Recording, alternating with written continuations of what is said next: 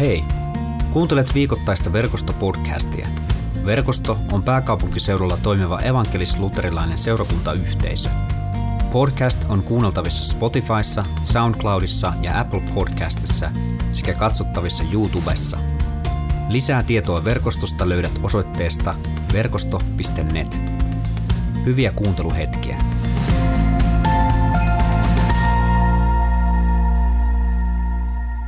Luetaan tämän sunnuntai evankeliumiteksti. Se on tuolta Johanneksen evankeliumista luvusta 16 jakeet 16-23.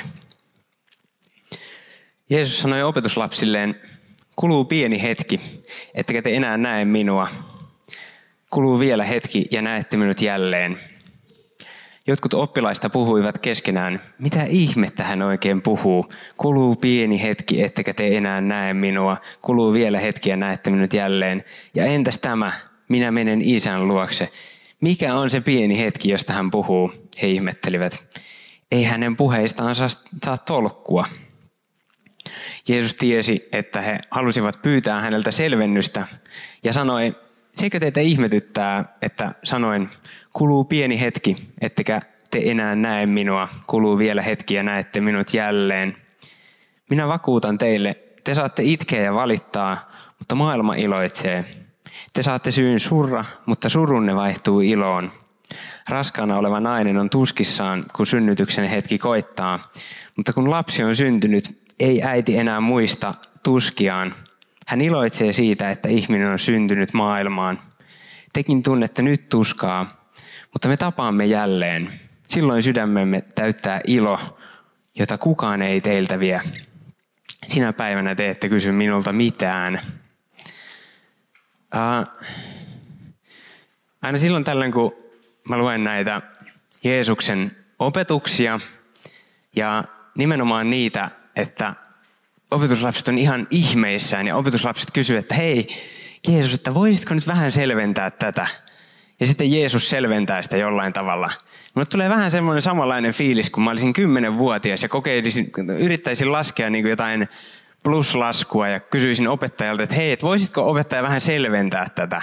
Ja sitten opettaja tulisi siihen vielä, että no tämähän on ihan helppo, että ota tästä vaan tämän neljän juuren huomioon ja sitten sovellat vähän pytäkoraa lauseella sitä vielä. Kiitos, selvensi tosi paljon. Että, että hieno juttu, että niin tällainen fiilis mulla on ihan oikeasti välillä näiden, näiden kohtien kanssa. Jeesus puhuu, että vielä hetki ja, ja ei nähdä ja sitten taas hetki. Ja, ja sitten opetuslapset pyytää selvennystä ja Jeesus puhuu jostain ihan muusta. Tai ainakin mulle se näyttäytyy sillä, että, siltä, että Jeesus puhuu jostain ihan muusta. No, katsotaan vähän, mitä näkökulmia mä oon sitten tähän löytänyt, mutta sitä enemmän kerron nopeasti, että mistä tämä puhe tulee koostumaan. Tässä on tällaiset kolme, kolme pääpointtia tässä mun puheessa. Ja ensimmäinen on nyt, että syvennytään hetkeksi tähän, tota, että mistä Jeesus puhuu, kun hän puhuu, että menee hetki ja me ei nähdä ja sitten taas hetkiä nähdään. Eli se on niin se ensimmäinen, mistä tota, vähän katsotaan näkökulmia siihen. Sitten tota, katsotaan vähän, Jeesus puhuu tässä niin kuin jollain tavalla odottamisesta. Eli menee hetki, ja se hetki meidän täytyy odottaa. Niin puhutaan vähän siitä, että mitä on Jumalan odottaminen. Ja se on se toinen. Ja sitten kolmanneksi ja viimeiseksi mä kerron teille kohtaamisen mun omasta elämästä tuosta parin viikon takaa. Ja tota, kohtaamisen, joka tapahtui Tikkurilan juna-asemalla. Eli, eli tota, toi, voitte odottaa sitä sitten jännityksellä, että mitä täältä tulee. Mutta lähdetään tuohon, tota, että mitä Jeesus tarkoitti sillä, kun hän puhui, että hetki ja ei nähdä, ja sitten taas hetki, ja sitten taas nähdään. Mä vähän karsastan sellaista tulkintaa Jeesuksen sanoista, tai sellaisia tulkintoja Jeesuksen sanoista, joissa sanotaan, että Jeesus tarkoitti varmasti tässä pelkästään ja ainoastaan tätä asiaa. Mun mielestä Jeesuksen sanat ja Jeesuksen opetukset on niin usein niin monitahoisia ja monikerroksisia, että on niin kuin mun mielestä vähän äh, ongelmallista väittää, että Jeesus puhuisi niin kuin jo, jossain kohdassa, niin tai ainakin se, että voidaan varmuudella sanoa, että Jeesus puhuu nyt nimenomaan varmasti pelkästään tästä. Esimerkiksi jos me otetaan vaikka Vuorisaarna alusta ää, Jeesuksen sanat, että te olette maan suola. Niin, no, maan, tai mitä, mitä suola tekee? No suola nyt ainakin lisää makua. Voisiko Jeesus tarkoittaa sillä jotain meille? Tuohon aikaan myös suolaa käytettiin jonkun ruuan hyvänä pitämiseen. Eli ruoka suolattiin ja sitten se pysyi hyvänä. Eli, eli suola myös pitää jonkun hyvä, hy, hyvän hyvänä. Voisiko siinä olla joku pointti? No, pointtina vaan se, että et, et mä ajattelen, että tämä nämä sanat voi puhua niin kuin useammastakin asiasta kuin pelkästään yhdestä. Ja mä nyt esittelen tässä kolme näkökulmaa, mitä mun mielestä tämä kohta voisi, mistä tämä kohta voisi puhua, tai mistä nämä Jeesuksen sanat ää, hetki ja emme ole yhdessä ja sitten hetki, niin taas olemme yhdessä. No, ensimmäinen vaihtoehto on se, että Jeesus saattaa puhua tästä omasta kuolemastaan ja ylösnousemuksestaan. Eli on muutaman päivän käppi, kun Jeesus ei ole opetuslastensa luona ja sitten hän taas ilmestyy opetuslapsille. Jeesus voi puhua tässä myös siitä, että kun hän on astunut taivaisiin, niin pyhä henki lasketaan opetuslapsille ja sitä kautta Jumala on läsnä meissä, vaikka Jeesus astuukin taivaaseen. Se voi olla toinen näkökulma. Tai kolmas näkökulma. Voi olla, että tota, Jeesus puhuu tässä myös siitä, että, että vasta taivaassa nähdään. Eli menee hetki, ja se hetki tarkoittaa sitä, että niin kauan kuin me ollaan täällä maan päällä, ja sitten kun me mennään taivaaseen, niin sitten me nähdään taas. Ja tämä jotenkin mielenkiintoisesti mun mielestä mallintaa sitä, että miten Jumala vastaa meidän odotukseen. Jumala voi vastata välillä meidän odotukseen nopeasti, niin kuin hän vastasi opetuslapsille kuolemansa jälkeen ylösnousemuksessa. Ja he tapas. Ja näin opetuslaisten odotukseen vastattiin nopeasti. Välillä meidän odotukseen vastaus tulee paljon hitaammin. Niin kuin opetuslapsille pyhän hengen laskeutumista odotettiin tosi kauan. Lähemmäksi, tai siis reilu kuukausi. Ää, tai sitten välillä meidän odotukseen ei vastata tämän elämän aikana. On joitain odotuksien aiheita, jotka saa vastauksen vasta taivaassa. No joo, tässä oli tämä ensimmäinen, ensimmäinen tota, tällainen iso pylväs tai pointti mun puheessa. Eli, eli mistä Jeesus saattaisi puhua, kun hän puhuu, että menee hetki ja ei nähdä ja sitten taas hetki ja nähdään.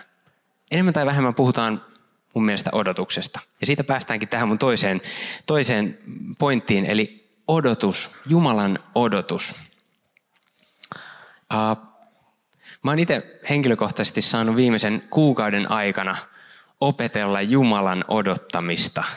Ja sen takia oli niin tosi mielenkiintoista ja kivaa, että, että tämä tota, tää paikka tuli ja, ja tämä näkökulma tähän löytyi. Uh, ja sellaiset paikat, kun esimerkiksi kun David kirjoittaa, että odota hiljaisuudessa Herraa. Tai, tai äh, anna Herran taistella sun puolesta. Niin tällaiset kohdat on tullut tosi rakkaiksi mulle, kun on huomannut, että on sellaisten asioiden edessä elämässä, joita ei itse vaan voi pyörittää eteenpäin. Ne on niin raskaita ja ne on niin mahdottomia, että mä en niin kuin pysty enää – ne on niin kuin mun käsien yläpuolella, ne on mun tekemisten ja toimien yläpuolella, niin siinä vaiheessa mä uskon, että meitä kutsutaan odottamaan. Siinä vaiheessa mä uskon, että meitä kutsutaan rukoilemaan. Ja odotukselle on myös vastapari. Eli kun odotet, kun on tilanteita meidän elämässä, että me odotetaan Herraa, niin sitten on myös se vastapuoli, että tuleekin meidän toiminnan aika. Pallo syötetään meidän jalkaa ja, ja sitten kysytään meiltä, että mitä me halutaan tehdä. Miten me halutaan toimia siinä vaiheessa? Minkälaisia peliliikkeitä me halutaan tehdä? Herralle kiitos, me saadaan niissäkin tilanteissa pyytää viisautta ja rohkeutta ja rakkautta toimia niissä tilanteissa oikein. Ja tämä on mun mielestä niin kuin tosi mielenkiintoinen teema, koska mä oon itse huomannut, että kun mä oon jutellut tästä aiheesta mun ystävien, jotenkin mun ystävien kanssa, niin mä oon huomannut, että toisilla on vetoa, tai tulee paljon lu, luontaisemmin se, että odotetaan, ollaan rukouksessa. Ehkä jopa vähän passivoidutaan tässä, tässä niin kuin tilanteessa. Luotetaan siihen, että Herra tekee ja Herra toimii ja se onkin hyvä. Silloin kun on sen aika, kun on aika odottaa, silloin on hyvä odottaa. Ja sitten kun tulisi toiminnan aika, niin se tuntuukin hirveän vaikealta. Kun tulisi niiden peliliikkeiden aika, niin se tuntuu vaikealta. Ja sitten on toisillaan taas luontaisempaa olisi toimia. Proaktiivisesti hyökätä jokaisen ongelman ja jokaisen haasteen kimppuun saman tien. Ihan heti ja, ja, ja, ja vaikka, vaikka se on semmoinen, mihin mä en pysty tällä hetkellä vaikuttamaan yhtään ja mun täytyisi opetella päästämään siitä irti ja antaa Jumalan laittaa niitä rattaita liikkeelle ja luottaa siihen, että Jumala taistelee mun puolesta, niin sitten se kuitenkin tuntuu vaikealta. Ja mä ajattelen, että niinku, tässä, tässäkin meitä kutsutaan niinku kristittyinä jotenkin tunnistamaan meille luontaisia toimintatapoja ja lähteä kasvamaan niissä. Lähteä kasvamaan siinä, että me uskalletaan odottaa Jumalaa ja uskalletaan tota, antaa asioita hänelle todella. Ää, ja sitten taas toisaalta uskalletaan lähteä toimimaan ja tekemään silloin, kun on sen aika. Pirttimaan Kati kirjoittaa tosi hyvin. Hän on siis Tuomas Messun yksi työntekijöistä. Hän, hän kirjoittaa tosi hienosti tota, vähän tästä samasta tota, aiheesta. Hänen rukouskirjassaan hän kirjoittaa, että rukous lähettää aina toimintaan – ja toiminnasta palataan aina rukoukseen ja niin edespäin. Niin se pyörä, pyörä pyörii, eli rukous ja toiminta menee aina, aina hirveän vahvasti käsi kädessä. No joo, nyt tullaan tähän mun puheen viimeiseen pointti, tai viimeiseen tällaiseen isoon näkökulmaan. Ja se on tämä kohtaaminen nyt tämän tota, Herran kanssa Tikkurilan asemalla pari viikkoa sitten. Uh, joo, olin siis Tikkurilan asemalla ja menin siis, tota, mulla oli kuulokkeet korvissa, aivan nolla taulussa, menin siinä, odottelin junaa ja, ja, ja ihan niin kuin, tota, ihan niin kuin tyhjäkäynnillä. Ja, ja tota, yhtäkkiä mun olkapäähän taputettiin. Ja mä käännyin ja siinä oli semmoinen keski-ikäisen näköinen mies. Ja mä olin vähän valmiina, että okei, että alkaako tässä niinku tappelu vai että, että mikä tilanne tässä on. Että, että tota, toi, mutta ei, hän oli, hän oli tosi mukava ja, ja tota, sitten hän kysyi multa, että mä otin kuulokkeet pois korvista ja hän kysyi multa, että, että hei, että noi kuulokkeet, mitkä sulla on korvissa, onko ne hyvät? Mä olin vähän, joo, on. Miten niin? Ja, ja, ja, näin. ja sitten, tämä kaveri selvensi, että, että joo, että, että saattaa kuulostaa oudolta, mutta hän on itse asiassa myyjä. Ja hän on miettinyt just noiden kuulokkeiden ostamista. Hän tunnisti ne sun korvissa ja, ja hän tietää myyjänä nämä myyjien kikat.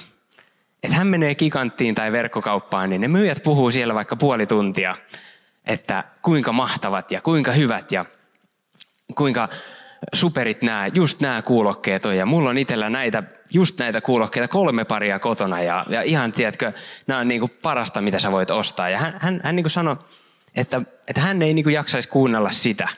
Että mitä hän tekee mieluummin on, että, että, että hän kysyy niin kuin kadulla ihmisiltä, jotka käyttää niitä kuulokkeita, että hei, että, että mitä sä oot mieltä näistä kuulokkeista? Ja sitten mä ymmärsin, että okei, no niin joo, tää käy järkeen. Ja sitten mä kerroin, että no mä tykkään näistä kuulokkeista, tai näissä kuulokkeissa tästä ja tästä ja tästä. Että ne on ollut kyllä tosi hyvät tässä mielessä. Ja sitten niissä on ehkä vähän huono ollut niin kuin tämä ja tämä ja tämä.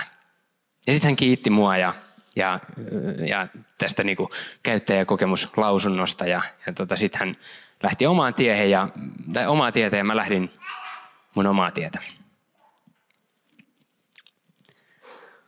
Nyt. Meitä ei ole kutsuttu evankeliumin myyjiksi. Meitä on kutsuttu kertomaan evankeliumista käyttäjäkokemusta. Ei ketään kiinnosta, jos me lähdetään myymään evankeliumia, mutta kaikkia kiinnostaa, jos me kerrotaan evankeliumista käyttäjäkokemuksia. Me kerrotaan, että miten tämä on toiminut ja vaikuttanut mun elämässä. Miten tämä Jeesus-tyyppi, miten se on muuttanut mun elämää. Ja miten me voidaan kertoa tätä käyttäjäkokemusta? No siten, että me uskalletaan antaa meidän elämästä tilaa Jumalalle toimia. Odottamalla silloin, kun on odottamisen aika ja toimimalla silloin, kun on toimimisen aika. Tunnustetaan meidän synnit ja tehdään se niin, että mä ensin johdatan tässä yhteiseen rukoukseen ja, ja sitten sen jälkeen annan teille tilan vielä tota, kohdata Herra ihan henkilökohtaisesti niin kuin omassa mielessäni. Pyhä Jumala, rakas Isä, me tullaan sun eteen hirveän erilaisista tilanteista. Ja me pyydetään, että, että kaikki se sotku ja se epämääräisyys ja kaikki se ihmisyys ja, ja kaikki se pahuus, mitä me ollaan viljelty, niin tuodaan se sun kasvojen eteen ja pyydetään, että anna se isä, kaikki se, anna se meille anteeksi. Kato meihin armollisin silmin. Kuule nyt vielä meidän henkilökohtainen rukouksemme. Hänen palvelijanaan mä saan julistaa sulle kaikki sun synnit anteeksi annetuiksi. Ne heitetään meren pohjaan eikä niitä lähetä sieltä tonkimaan. Ne viedään niin kauas kuin itä on lännestä, eikä niitä tuoda takaisin. Ja tämän synnin päästön mä julistan sulle isän ja pojan ja pyhän hengen nimeen. Amen.